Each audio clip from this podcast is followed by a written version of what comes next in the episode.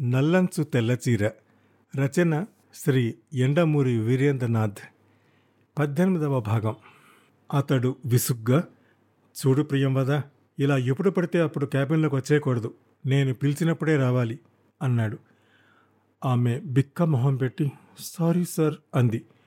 అంత చిన్నపిల్లని హర్ట్ చేశానే అని అతడు నొచ్చుకుని సర్లే ఎలాగో వచ్చావు కాబట్టి డిక్టేషన్ తీసుకో అని తన దగ్గరున్న ప్యాడ్ ఆమె ముందుకు తోస్తూ నిజంగా ఈ చీర నీకు బాగా నప్పింది అన్నాడు ఆమెను తిరిగి తన మూడ్లోకి తీసుకురావడానికి. ఆ చిన్న కాంప్లిమెంట్కే ఆ అమ్మాయి మొహం విప్పారింది. పాతదంతా మర్చిపోయి నిజమా సార్? నేను చెప్పాను కదా ఈ పువ్వు డిక్టేషన్ తీసుకుంటావా? ఆమె సర్దుకుని చెప్పండి సార్ అంది. డియర్ సార్ దీపావళి సీజన్ వస్తుంది కాబట్టి వీలైనంత ఎక్కువ స్టాకులు మీరు పెట్టుకోవాలి. కానీ మీ ఆర్డర్లు సంతృప్తికరంగా లేవు. మన పోటీదారులు కార్లని బహుమతిగా ఇస్తున్న మాట నిజమే కానీ ప్రజలు త్వరలోనే ఈ కార్ల ఖరీదు కూడా తమ చీరల ధరలోనే కలిపి ఉందని గ్రహిస్తారని నా ఉద్దేశం. త్వరలోనే సంక్రాంతి కూడా వస్తోంది. వి అప్రోచ్ కాక్రోచ్ అందామె. కాక్రోచ్ కాదు అప్రోచ్ అన్నాడు. ఆమె కళ్ళు భయంతో పెద్దవయ్యాయి. లేచి నిలబడింది. కాక్రోచ్! అంటోంది మళ్ళీ. ఆమె నిలబడటం అతడు చూడలేదు. తన ధోరణిలో తనున్నాడు. కాదని చెప్పటంలే అన్నాడు. ఆ మాటలు ఇంకా పూర్తి కాలేదు. ఆమె చిన్నగా అరిచి అతడి మీద పడి అతడి వెనక్గా వెళ్ళి బల్ల కిందికి భయంగా చూడసాగింది. అంతా క్షణాల్లో జరిగిపోయింది. ఈ హఠాత్ చర్యకు నిశ్చేష్టుడే ఏమిటి? అన్నాడు. బొద్దింక అంది ఆమె దాదాపు కళ్ళ నీళ్ళే పర్యంతమై. బొద్దింకంటే నాకు చచ్చేటంత భయం. అతడు తేరుకొని సర్లే కూర్చో అన్నాడు. ఆమె చేతులు ఇంకా వణుకుతూనే ఉన్నాయి. ఆ పరిస్థితిలో ఆమె డిక్టేషన్ తీసుకోవడం అసాధ్యమని గ్రహించి కొంచెం సేపు అయ్యాక మళ్ళీ పిలుస్తానులే అన్నాడు. బ్రతుకు జీవుడా అన్నట్టు ఆమె గదిలోంచి వెళ్ళిపోయింది. అప్పుడే అతడికి స్ఫురణకు వచ్చింది. ఆమెను ఏకవచనంలో సంబోధిస్తున్నానని ఎప్పటి నుంచి ఎలా జరిగిందో మాత్రం గుర్తుకు రావడం లేదు. రవితేజ డిక్టేట్ చేసిన ఉత్తరం పట్టుకొని తీసుకొచ్చి ఇస్తూ ప్రియం వద్ద అక్కడి నుంచి వెళ్ళిపోకుండా సార్ నాకు ఆలోచన వచ్చింది రాత్రి అంది. ఏమిటి? నిన్నటి మీ ఉత్తరం టైప్ చేస్తుంటే విషయం తొందరగా చెప్పు. మన ప్రత్యర్థులు కార్లు స్కూటర్లు ఇస్తున్నారు కదా. అవును. మనం మన షాపుల్లోనే ఫారిన్ చీరల విభాగం పెడదాం. ఆడవాళ్ళకి ఈ ఫారిన్ చీరల మీద చాలా మోజు సార్. కస్టమ్స్ వారితో మనం ఒప్పందం చేసుకొని కొన్ని చీరలు మాత్రమే అలా పెడతాము ఆ విభాగంలో కొన్ని మాత్రమే అలాంటి చీరలు ఉంటాయి. మిగతావి మనవే ఉంటాయి. చాలామందికి రెండింటికి తేడా తెలియదు. అమ్మకాలు పెరుగుతాయి.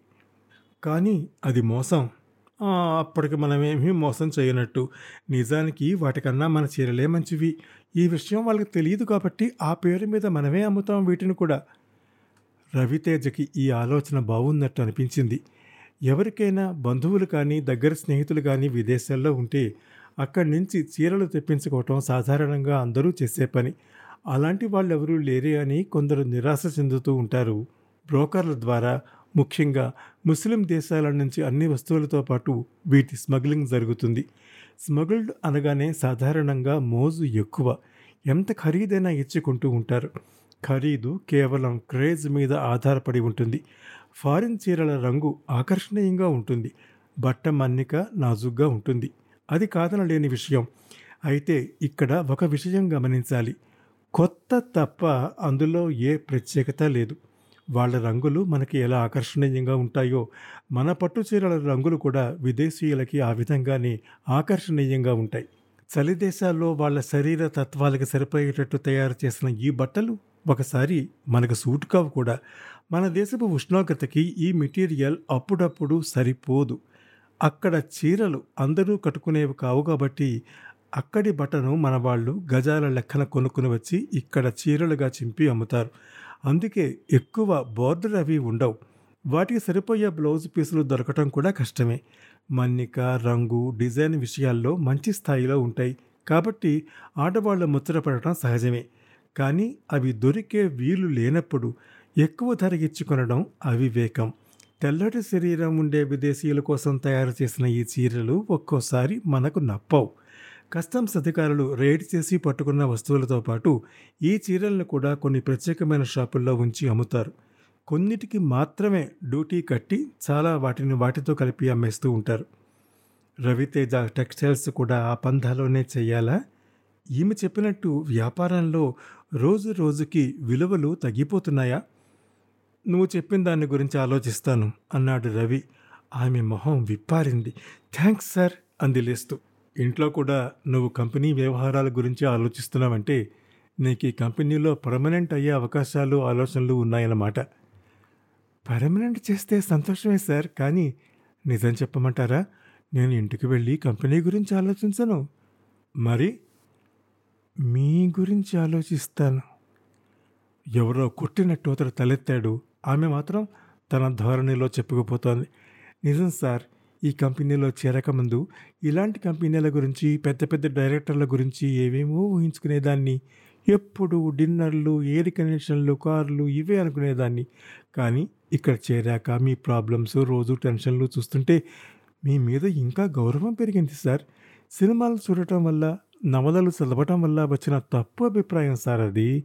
అందులో హీరోల సమస్యలన్నీ కేవలం ప్రేమల వల్లే వస్తాయి సార్. కానీ అప్పుడు తెలుస్తుంది నిజ జీవితంలో హీరో అవ్వటం ఎంత కష్టమో. ప్రతిరోజు సాయంత్రం మా ఫ్రెండ్స్ అందరం కలుసుకున్నాక మేము ఏం మాట్లాడతామో తెలుసా సార్? ఊహం వద్దు. ఆఫీస్ సీక్రెట్స్ అన్నీ బయట చెప్తున్నావా అని తిడతారు మీరు. అభిమానం అనేది ఎప్పుడు ఎందుకు ప్రారంభమవుతుందో చెప్పడం కష్టం సార్. ఇది ఆటోగ్రాఫర్ అభిమానం కాదు. దీన్ని మాత్రం నమ్మాలి మీరు. అంతవరకు ఎందుకు? మొన్న మీరు నీ చీర బాగుంది అనగానే ఇక ఆ రాత్రంతా దాని గురించి ఆలోచించాను. ఆమె ఆగింది. మతి పోవడానికి కాస్త అటు ఇటుగా ఉన్న స్థితిలో అతడు అవాక్కై ఆమె వైపే చూస్తూ ఉండిపోయాడు. ఆమె చిన్నపిల్లో పెద్దదో కూడా అర్థం కావడం లేదు. ఒక మేనేజింగ్ డైరెక్టర్ దగ్గర సెక్రటరీ అలా మాట్లాడకూడదని కూడా ఆమెకు చెప్పాలో లేదో? తెలియని స్థితి. చెప్పినా వినిపించుకోదు. చెప్పలేడు. అది వేరే సంగతి. ఏం ఆలోచించావు? అడిగాడు. అప్పటి వరకు లొడలొడా బాగుతున్నదల్లా అతడి ప్రశ్నకు సిగ్గుపడి. మీరు నవ్వుతారు బాబు. నన్ను తిడతారు అంది గోడ రంగు కేసి చూసుకుంటూ. నవ్వితే నవ్వుతానేమో కానీ తిట్టంలే చెప్పు. ఆమె చెప్పబోయి ఆగి తరపటాయించి ఆ రాత్రి వరుసగా పాయింట్లు రాశాను అంది. తలా తోకాలేని ఆ సమాధానానికి అతడు అర్థం కాక పాయింట్లేమిటి? అన్నాడు. ఆమె హ్యాండ్ బ్యాగ్లోంచి కాగితం తీసి అతడి ముందుకు చూస్తూ తిట్టద్దే అంది. అతడు కాగితం అందుకుని చూశాడు. అందులో ఇలా ఉంది. మగవాళ్ళు ఆడవాళ్ళని ఇంప్రెస్ చేసే ప్రయత్నంలో చీర పునాదిగా ఉపయోగపడే పలు రకాల డైలాగులు. మీరు కట్టుకున్న చీర చాలా బాగుంది. మీరు ఈ చీరలో చాలా బాగున్నారు. ఈ చీర రంగు మీకు సరిగ్గా సరిపోయింది. మీ చర్మం రంగులో కలిసిపోయింది. చీరలు కొంతమందికి అందాన్ని తెస్తాయి. మీ వల్ల చీరకి అందం వచ్చింది. మీరు ఏ చీర కట్టుకున్నా బాగుంటారు మీలా తెల్లగా ఉన్న వాళ్ళకి ముదురు రంగు చీరలు బాగుంటాయి ఈ రంగు చాలామందికి సూట్ కాదు కానీ మీకు సరిగ్గా సరిపోయింది. మీది మంచి సెలక్షన్. అసలు మీ సెలక్షన్ మీ మనస్తత్వాన్ని తెలియజేస్తోంది. పిఎస్ నల్ల రంగు చీర కట్టుకున్నప్పుడు పైనుంచి మూడో డైలాగు వాడరాదు. అతడికి ఒకవైపు నవ్వు ఒకవైపు కోపం వచ్చాయి. నవ్వు కనపడనీయకుండా రాత్రిళ్ళు నువ్వు చేస్తున్నది ఇలా చీరల మీద రీసెర్చా? అడిగాడు.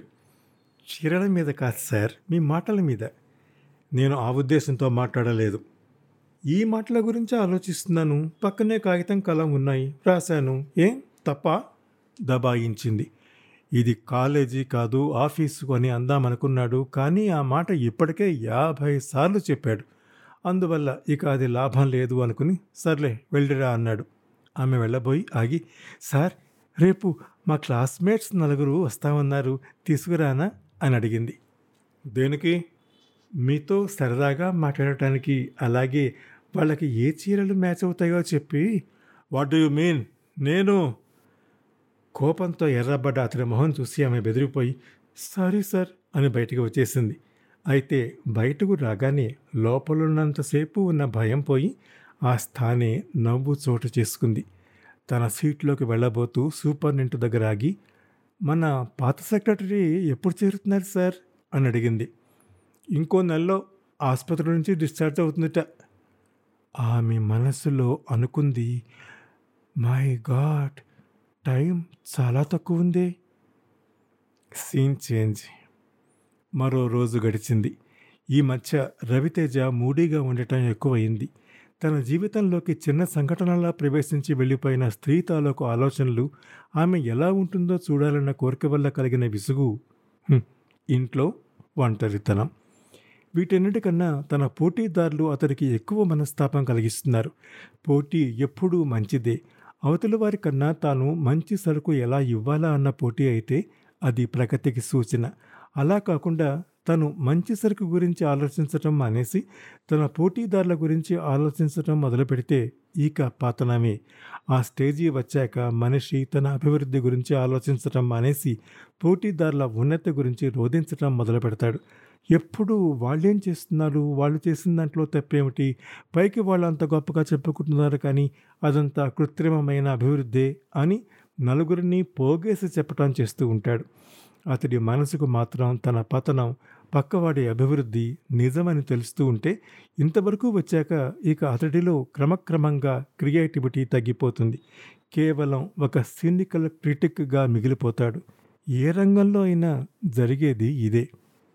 ఇదంతా అతడికి తెలుసు. అందుకే అతడిప్పుడు చెంచురామయ్య అనుకో గురించి ఆలోచించటం లేదు. తన కంపెనీ గురించి ఆలోచిస్తున్నాడు. ఇప్పటి వరకు రవితేజ చీరలు మకుటం లేని మహారాజులు వాటి స్థానానికి కొద్దిగా కదలిక ఏర్పడే సూచనలు కనబడుతున్నాయి. ఏదైనా చేయాలి. అవతల వాళ్ళలాగా బహుమతులు ఇవ్వటం కాదు మరేదో చెయ్యాలి. నిరంతరం ఈ ఆలోచనలోనే మునిగి తెలుతున్నాడు. ఇప్పుడు అతడి వయసు కూడా ముప్పై దాటింది. ఆ వయసు వరకు మనిషి యంత్రంలా పనిచేస్తాడు. ఆ తర్వాత ఈ పని చేయడానికి ప్రేరణ కావాలి. ఈ ప్రేరణ అనేది చాలా రకాలుగా మనిషికి లభిస్తూ ఉంటుంది. ఇంట్లో ఆహ్లాద వాతావరణం తమ విజయం పట్ల కుటుంబ సభ్యుల మొహాల్లో అభినందన తోటి వ్యాపారస్తుల మధ్య గౌరవం ఇవన్నీ ఆ ప్రేరణకి మూలాధారాలు. దురదృష్టవశాత్తు మొదటి రెండు అతడికి లభ్యం కావు. అందుకే చిన్న వయసులోనే అతడు చాలా అలసిపోయినట్టు కనిపిస్తున్నాడు. చాలామంది వ్యాపారస్తులు ఉన్నత ఉద్యోగులు అందుకే ఒక వయసు దాటాక ఇంటి సభ్యులతో గడపటం మానేసి వారి నుంచి మానసికంగా దూరమై వ్యాపారస్తులైతే డబ్బుని ఎగ్జిక్యూటివ్స్ అయితే పనిని హోదాన్ని ప్రేమిస్తారు. ఇప్పుడు అతడు రెంటికి మధ్య రేవడిలా ఉన్నాడు. ప్రియంవద ఇచ్చిన ఫారిన్ చీరల అమ్మకం సలహా బాగానే ఉంటుంది. కానీ ఒక్కసారిగా అమ్మకాలు పెరగవు. చెంచురామయ్యలాగా ప్రజల బలహీనత మీద క్యాష్ చేసుకోలేడు. ఏదైనా మరింత బలమైనది ఆలోచించాలి. ప్రియంవద కూడా పాత సెక్రటరీ లాగానే ఈ వ్యవహారాల పట్ల ఆఫీసు పరంగానే కాకుండా మామూలుగా కూడా ఆసక్తి చూపించటం అతనికి కాస్త రిలీఫ్గా ఉంది. పాత సెక్రటరీ వయసులో మరీ పెద్దది. Priyamvada fresh from college. ఆ అమ్మాయికి రకరకాల ఫ్యాషన్లు తెలుసు. ఎక్కడెక్కడి సమాచారము తీసుకొచ్చి చెప్పేది. అతనికి చాలా చిత్రంగా ఉండేవి కొన్ని విషయాలు. ఏదేమైతేనే ఆమె డిక్టేషన్ తీసుకోగానే వెళ్ళిపోయే స్టేజ్ నుంచి కొంచెంసేపు కూర్చుని మామూలు విషయాలు కూడా మాట్లాడే స్టేజ్కి వచ్చింది. ఒక ప్రశ్న అడుగుతాను. జవాబు చెప్పగలరా? అని అడిగింది ఒకరోజు. ఏమిటి? చాలా సింపుల్ ప్రశ్న. ఏమిటది? ఆడవాళ్ళు ఎందుకు ఎక్కువ చీరల పట్ల మోజు కలిగి ఉంటారు ఆ తర్వాత ఏం జరిగిందో పంతొమ్మిదవ భాగంలో వింటారు. అంతవరకు సెలవు నమస్కారం.